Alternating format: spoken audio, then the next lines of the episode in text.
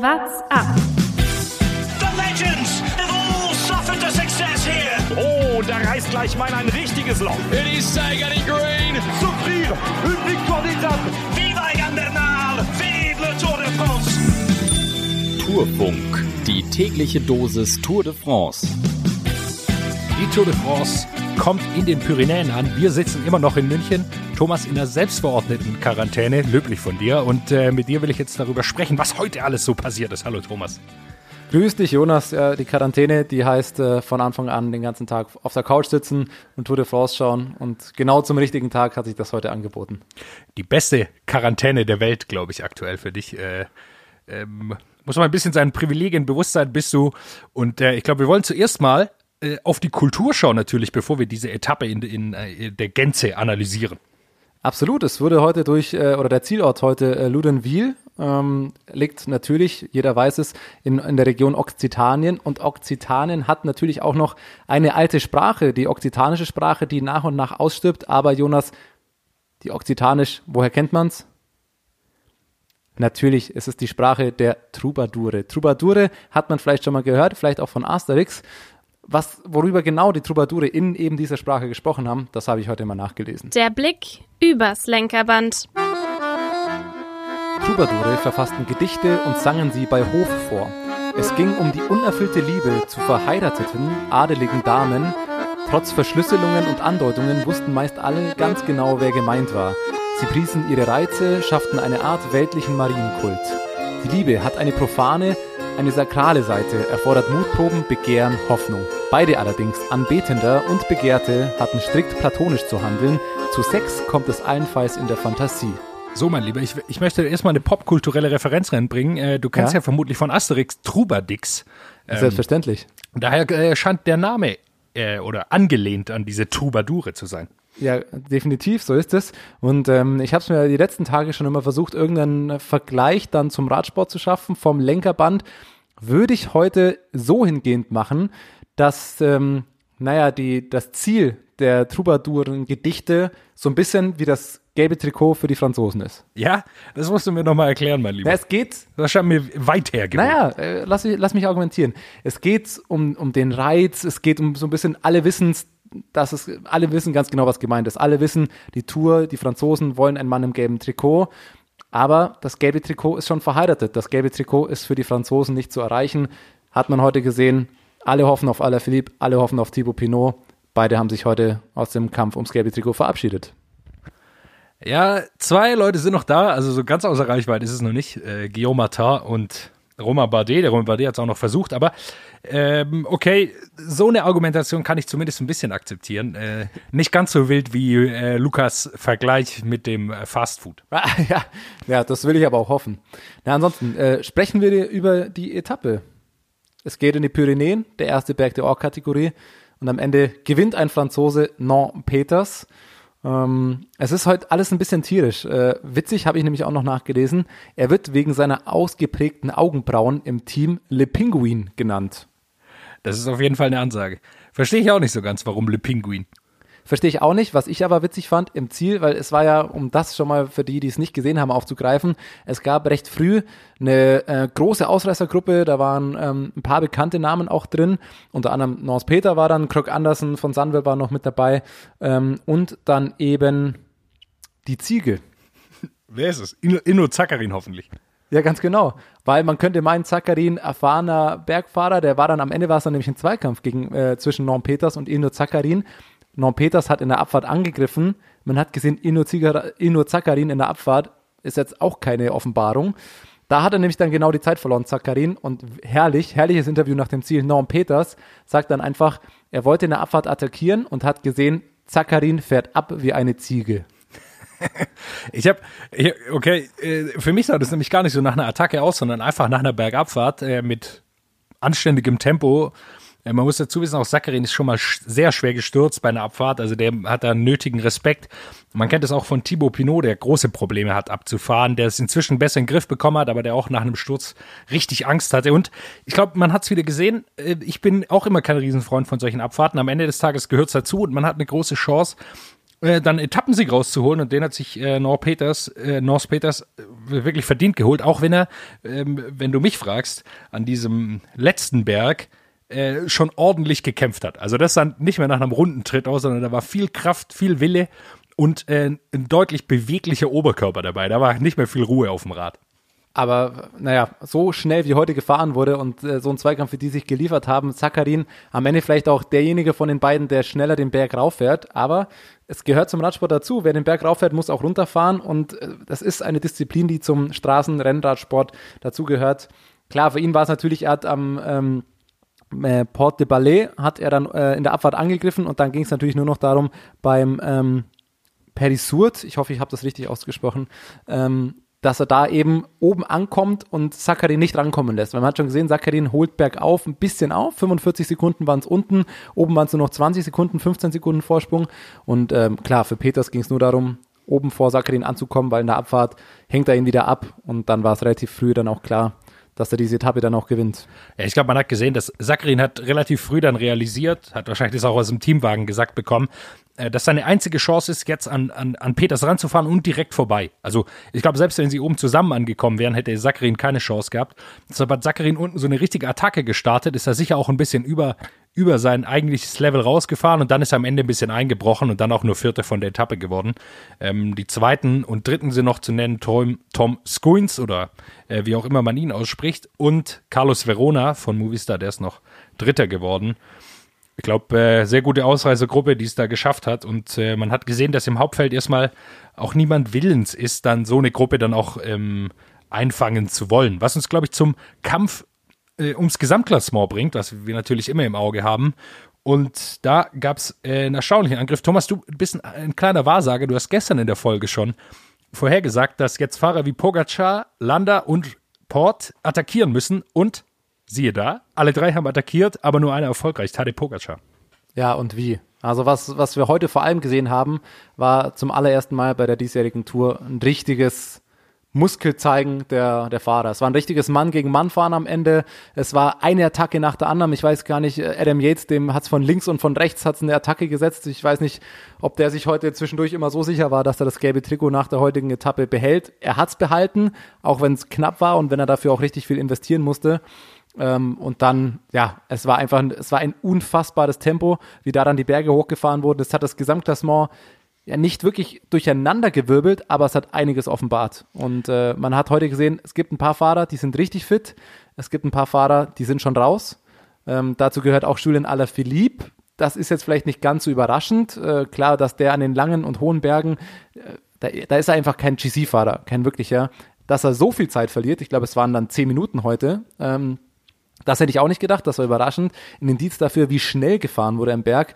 Und äh, was natürlich, naja, sehr überraschend ist, ist, ähm, dass Thibaut Pinot sich heute verabschiedet hat. Er fährt zwar weiter, hat aber heute 20 Minuten Rückstand kassiert, hat von Anfang an nicht gut ausgesehen. Sein Team hat ihm ja auch, immer nur noch auf die Schulter geklopft. Ähm, ich habe mich gefragt, woran es liegt, weil sowas, Thibaut Pinot hatte schon oft Pech und oft irgendwelche Verletzungen in der dritten Woche dann. Sowas darf in der ersten Woche nicht passieren. Sein ich weiß nicht, ob sein Coach oder einer aus dem Team hat nach dem Rennen gemeint, ja, sie haben die letzten Tage versucht, die Spuren des Sturzes der ersten Etappe ein bisschen zu verschleiern. Heute hat man sie gesehen. Bitter für Thibaut Pinot, aber äh, ja, definitiv einer der Top-Favoriten, komplett raus im Kampf. Und da muss man auch sagen, ich wünsche Thibaut Pinot natürlich, dass er die Tour zu Ende fahren kann. Das neue Ziel von Groupama FDG ist wohl auch jetzt offiziell, sie gehen jetzt auf Etappensiege. Ähm, ich würde mich natürlich für Pinot freuen, wenn der in der dritten Woche fit genug ist, dass er sich mal noch eine Etappe holen kann. Aber zu Thibaut Pinot gehört es auch, zwölf Grand Tours bisher gefahren, nur sechs davon beendet. Und so wie er heute aussah, bin ich mal gespannt, ob er die diesjährige Tour dann beenden kann ja, zu meiner Well beenden kann. Und ich weiß auch immer nicht, ähm, bei FDG, sie haben kein so wahnsinnig starkes Team, dass sie jetzt sagen können, ja, jetzt gehen wir hier richtig auf Etappensiege, wie das zum Beispiel Astana äh, machen kann, die ja äh, gestern ihren Sieg geholt haben, äh, vorgestern ihren Sieg geholt haben. Und äh, David Gaudu, ihr zweitbester Bergfahrer, ist angeschlagen, schwer gestürzt. Jetzt ist Pinot komplett raus.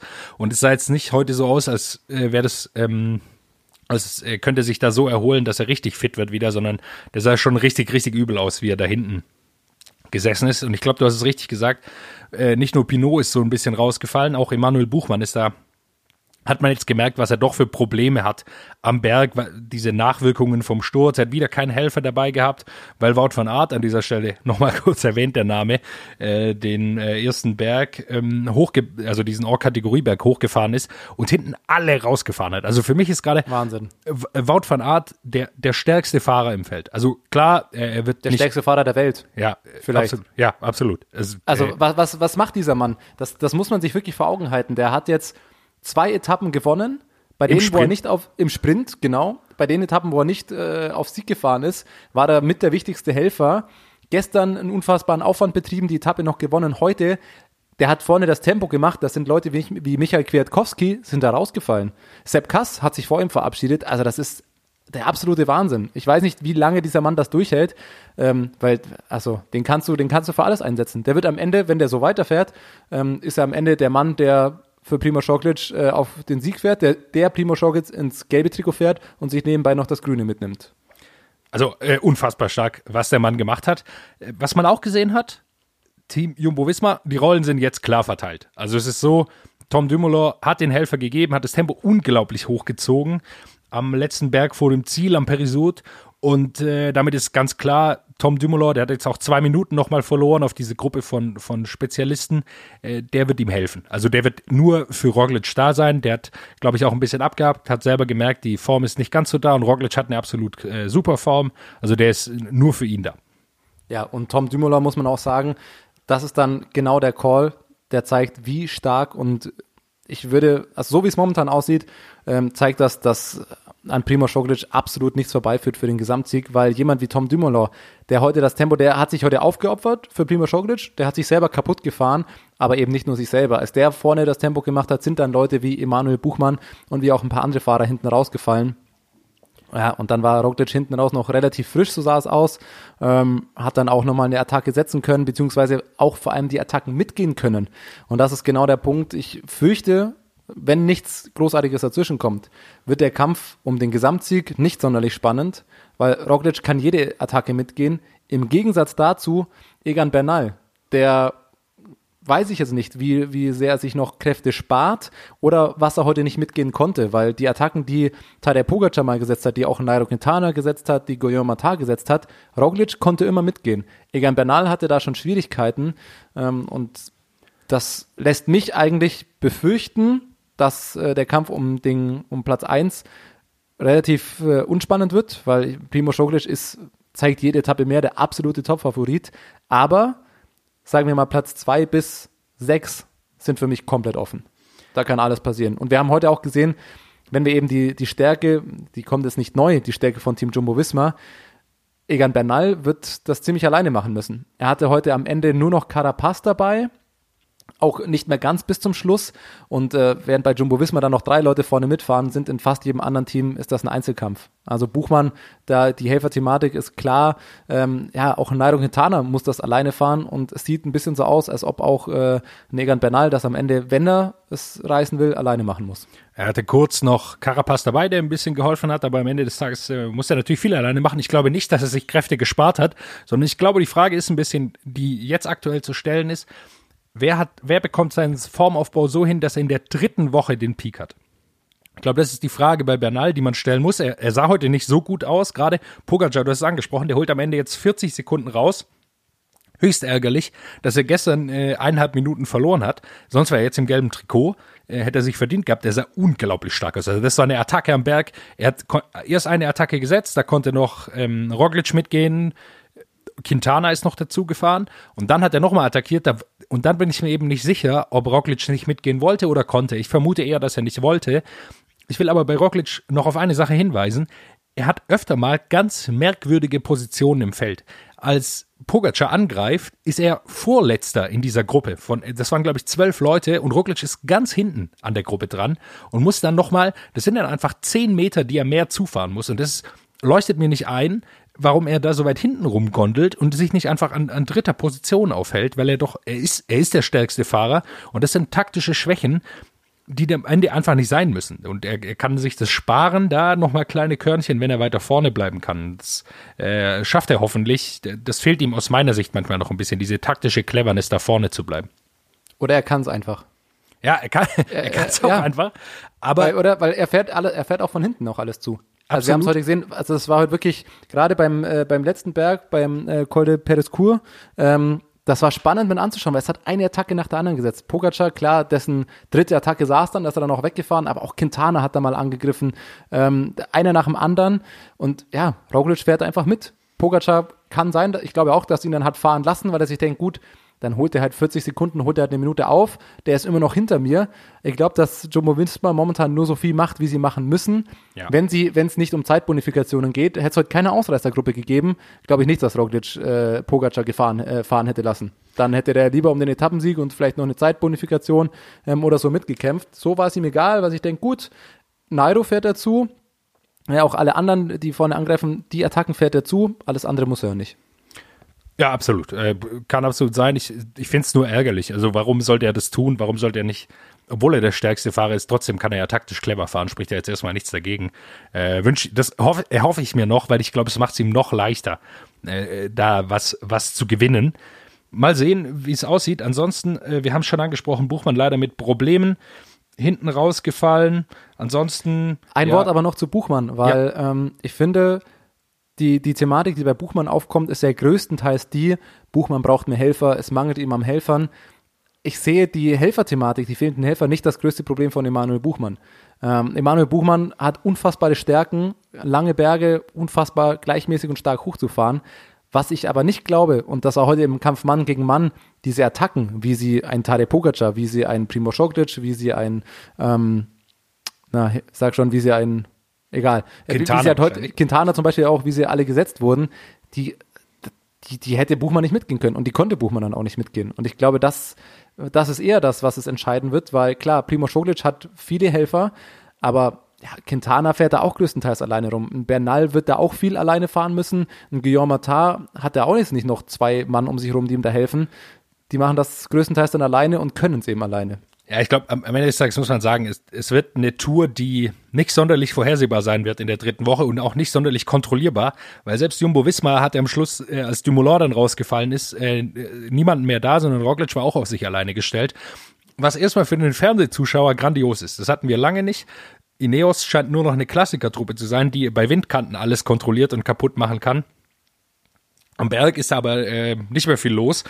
Ähm, ich glaube, was wir, was wir gelernt haben, ist eher, wer nicht mehr dabei ist, äh, so um den Kamp beim Kampf, ob die um die Top 10, auch weil die einfach Schwächen gezeigt haben. Enric Maas würde ich da auch noch mal nennen, der noch mal ordentlich Zeit verloren hat.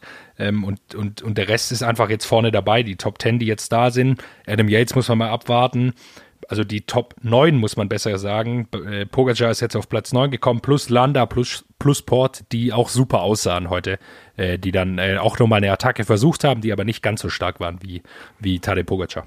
Ja, die vor allem auch schon ein bisschen Rückstand haben und erstmal so, na, ein Lander und ein Port müssen erstmal 1,30 äh, da eben auf die Top-Leute noch aufholen, was, was unfassbar schwierig wird. Auch ein Esteban Chavez, klar, äh, zeigt er bisher eine, eine starke Tour, aber die Leute wirst du aus dem, aus dem Kampf oben rausrechnen müssen. Ansonsten hast du da noch viele Leute, die da eben mitfahren und das ist eben, wie du sagst, für den Fernsehzuschauer geil, dass nicht nur fünf Leute vorne mitfahren, sondern es wirklich heute noch zehn Leute sind, ob das jetzt ein Rigoberto Uran ist, Miguel Angel Lopez, äh, Roman Bardet, der heute mich vor allem dahingehend überrascht hat, der hat heute hinten raus nochmal eine Attacke aufs gelbe Trikot gesetzt und zwar am Flachen. Nach der Abfahrt vom letzten Berg hat der nochmal reingetreten, war im virtuellen Klassement dann auch auf einmal vier Sekunden nur noch hinter Yates, bis äh, Adam Yates dann wohl auch gemerkt hat, oh Gott, jetzt muss ich doch mal auch ein bisschen Nachführarbeit hier machen, weil sonst verliere ich das Gelbe heute.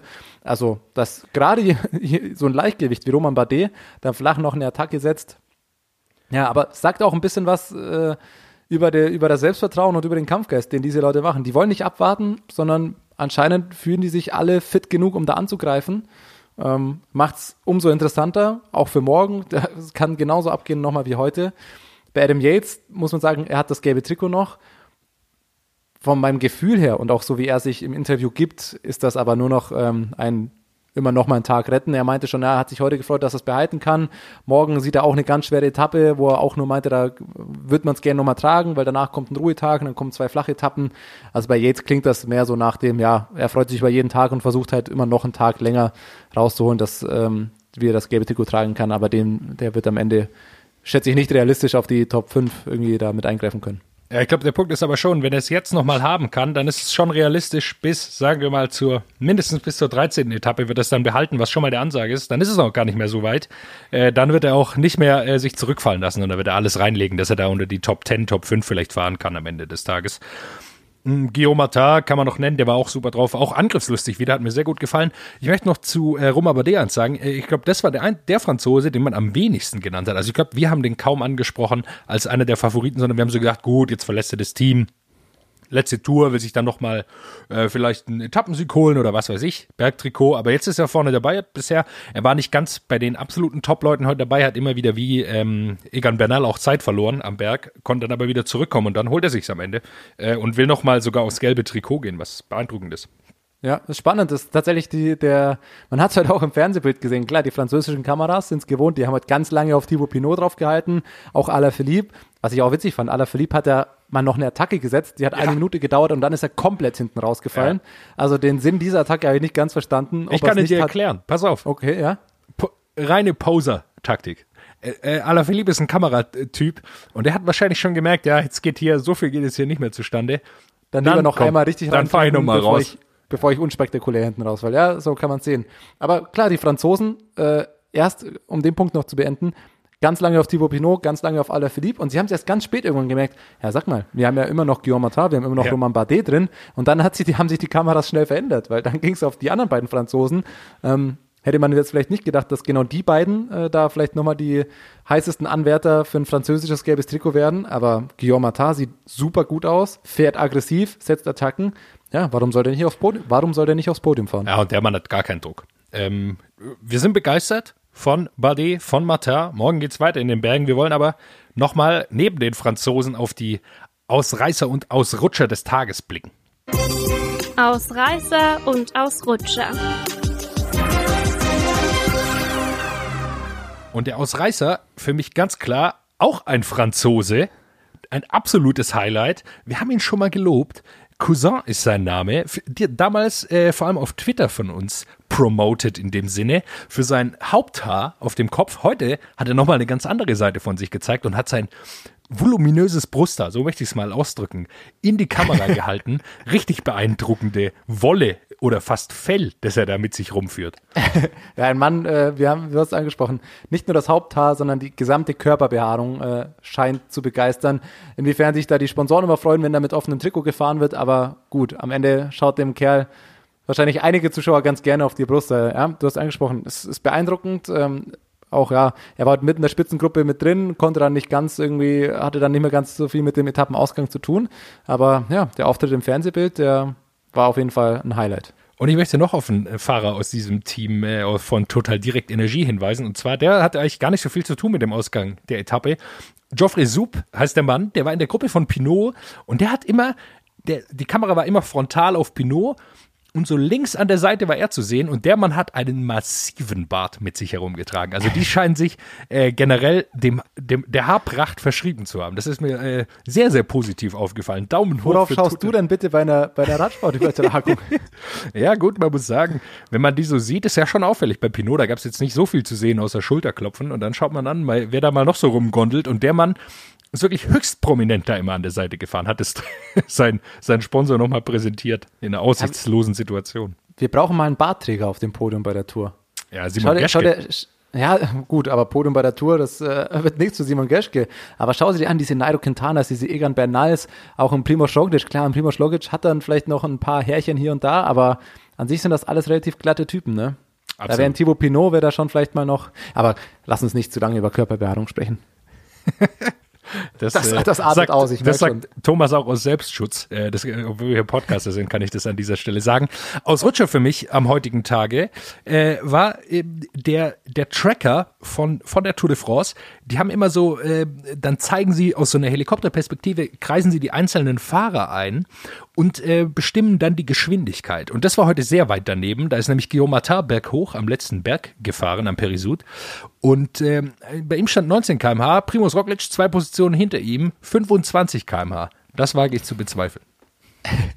äh, schätze ich auch nicht. Ja gut, das ist, äh, Das ist ein anderes Thema, wie das, wie das immer, wie das immer läuft, wie das gecheckt wird. Da hat uns eh auch eine Frage dazu erreicht, da kann man da jetzt vielleicht, äh, kann man das jetzt anfügen, ähm, bei uns äh, immer wieder Hörer auch auf, auf Instagram irgendwie schreiben.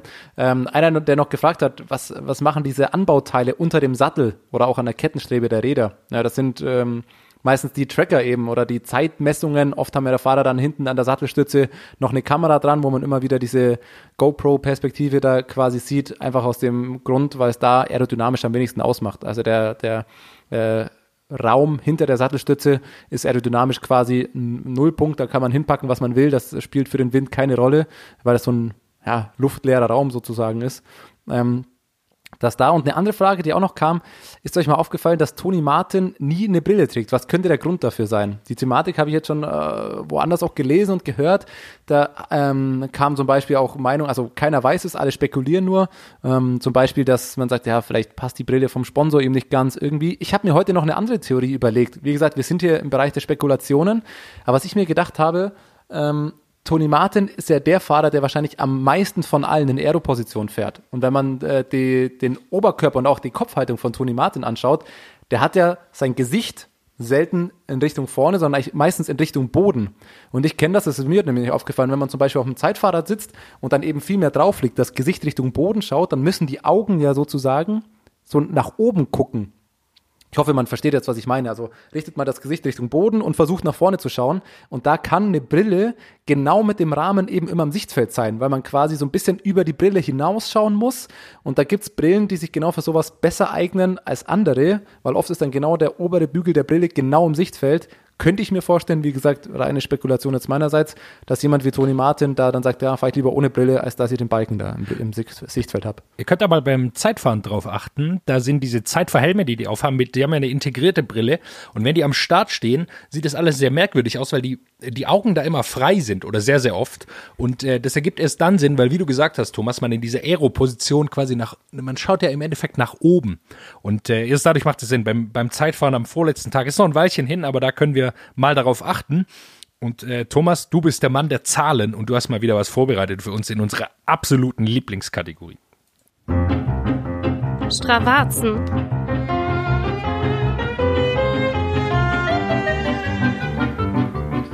Ja, freut mich erstmal, dass es jetzt unsere Lieblingskategorie geworden ist. Ich dachte immer, ihr beiden hört euch nur an, wie ich einfach gerne über Strava rede, aber absolut. Ähm, und da bietet es sich heute natürlich an, auf den entscheidenden Berg zu gucken, ähm, der Col de Perisurt, der letzte Berg, der heute gefahren wurde, wo, wie wir schon angesprochen haben, das Tempo unfassbar hoch war. Den Kommen hat sich heute, die beherzte Attacke von Tadej Pogacar haben wir angesprochen, eben Pogi geholt. Nur tue ich mir jetzt ein bisschen schwer, das abzufeiern oder das einzuordnen. Gleich vorneweg, mir fehlen da natürlich die Kompetenzen, das komplett einzuordnen. Ähm, aber trotzdem kommen wir da in einen Bereich, der, der krass ist auf jeden Fall. Tadej Pogacar holt sich da heute den Com ähm, in dem Strava-Segment, das sind 24 Minuten 08, 428 Watt ist er da gefahren. Ich habe das ausgerechnet mit dem äh, Körpergewicht von Tadej Pogacar, kommen wir da in den Bereich von circa 6,5 Watt pro Kilogramm für 25 Minuten am Ende einer sehr schweren Etappe. Das sind Bereiche, ja, die wirklich mindestens sehr schnell sind. Es geht in die Tendenz zu fragwürdig. Äh, wie gesagt, mir fehlen da Kompetenzen, das einzuordnen. Was auf jeden Fall krass war, es wurde die alte Zeit von Vinokurov von 2003, glaube ich, wurde da um 45 Sekunden unterboten von Tadej Pogacar heute. Ähm, ja, das ist eine unfassbare Leistung. Wie gesagt, ich tue mir ein bisschen schwer, das einzuordnen aber wir kommen da auf jeden Fall in den Bereich 6,5 Watt pro Kilogramm. Das ist, sagen wir es mal so, sehr, sehr ordentlich. Ja, sehr, sehr ordentlich. Äh, ist auf jeden Fall äh, bemerkenswert, so kann man sagen. Hm, man weiß ja mal nicht. Äh, es fehlen natürlich einem auch die genauen Gewichtsangaben und so weiter. Äh, das fehlt einem alles ein bisschen, aber ähm, du hast natürlich recht, äh, generell beim Radsport sollte man immer die Augen offen behalten. Das ist, glaube ich, äh, sehr, sehr wichtig. Aber ja, äh, ist erstmal so hinzunehmen und es gilt die Unschuldsvermutung in diesem Sinne, auch für Tadej Pogacar. Definitiv. Also nochmal, um das nochmal klarzustellen, ich will jetzt keinen Verdacht aufwerfen und äh, ich verstehe auch, wenn jemand das hört und ich dachte, hey, was redet der jetzt da für ein Blödsinn? Ähm, ich finde es ja auch geil, aber das äh, man, man schluckt schon mal, wenn man das erstmal hört. Vor allem, wenn man sich denkt, wow, Vinokurov Zeit da, äh, die bisherige Bestzeit hier am Perisur um 45 Sekunden schlagen, das ist ein Ja, Brett. Bestzeiten, Bestzeiten muss man immer so ein bisschen einordnen, natürlich, weil es immer auch von der Rennphase und der Rennsituation abhängt. Das ist, glaube ich, immer mit Zeiten kann man da nicht so viel anfangen, weil das, ja, ist immer schwierig. Wir haben es ja auch von Simon Geschke gehört damals in unserem Interview, ähm, dass, äh, dass die Berge ja auch äh, ins Trainingsprofil reinpassen müssen. Also im Training ist es sowieso schwer zu erreichen. Äh, Rennen ist dann immer situationsabhängig natürlich auch. Lass uns den Blick nach vorne richten. Letzter Tag vor dem Ruhetag. Genau. Es geht nach Laruns und äh, wieder eine schwere Etappe. Du hast es schon gesagt. Zweimal erste Kategorie Berg, zweimal dritte Kategorie und einmal vierte Kategorie. Ja, die vierte Kategorie haben wir, haben wir ganz am Anfang. Die dürfte noch relativ unspektakulär werden. Es, ich dachte mir zuerst, es, es sieht ein bisschen unspektakulärer aus als heute. Man darf aber nicht unterschätzen, wie steil diese Berge sind. Also der Berg, ähm, der da in der, der da Mitte der Etappe schon kommt, der Col de la Hurser, ich habe es mit Sicherheit falsch ausgesprochen, ähm, die, der ist nicht unsteil. Also da erreicht man oft zweistellige Prozentwerte, dann geht es eine kleine Abfahrt runter, dann wird es nochmal sehr steil. Und vor allem haben wir ein ganz, ganz ähnliches Etappenfinish wie heute. Wir haben nämlich hinten den Col de Marie Blanc, das ist auch wieder ein Berg der ersten Kategorie, auch wieder mit einem Zeitbonus oben. Und auch geht es danach wieder eine Abfahrt und dann nochmal drei, vier Kilometer flach. Der Berg ist aber hinten raus richtig steil. Die letzten vier Kilometer haben, glaube ich, Durchschnittssteigung von 12 Prozent, 11, 12 Prozent. Da könnten wir einen ähnlichen Verlauf wie heute sehen. Und da bin ich gespannt, wenn jemand wie Tadej Pogacar meint, er muss morgen nochmal angreifen, bin ich gespannt, ob er morgen nochmal so fahren gelassen wird wie heute oder wie schnell da morgen das Tempo wieder angeschlagen wird. Es könnte genauso sein wie heute, dass es am Ende wieder eine schöne, schöne Schlacht zwischen den Gesamtklassementfahrern wird, ein einzelnes Mann gegen Mann fahren.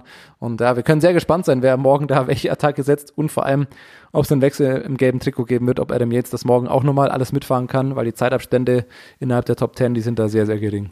Worauf hinzuweisen ist, der, äh, der Zielort Laruns, da hat äh, Primoz Roglic vor zwei Jahren gewonnen, genau bei der, also genau, nicht genau bei der Etappe natürlich, aber er hat da aus einer Abfahrt angegriffen, ist dann allein ins Ziel gekommen.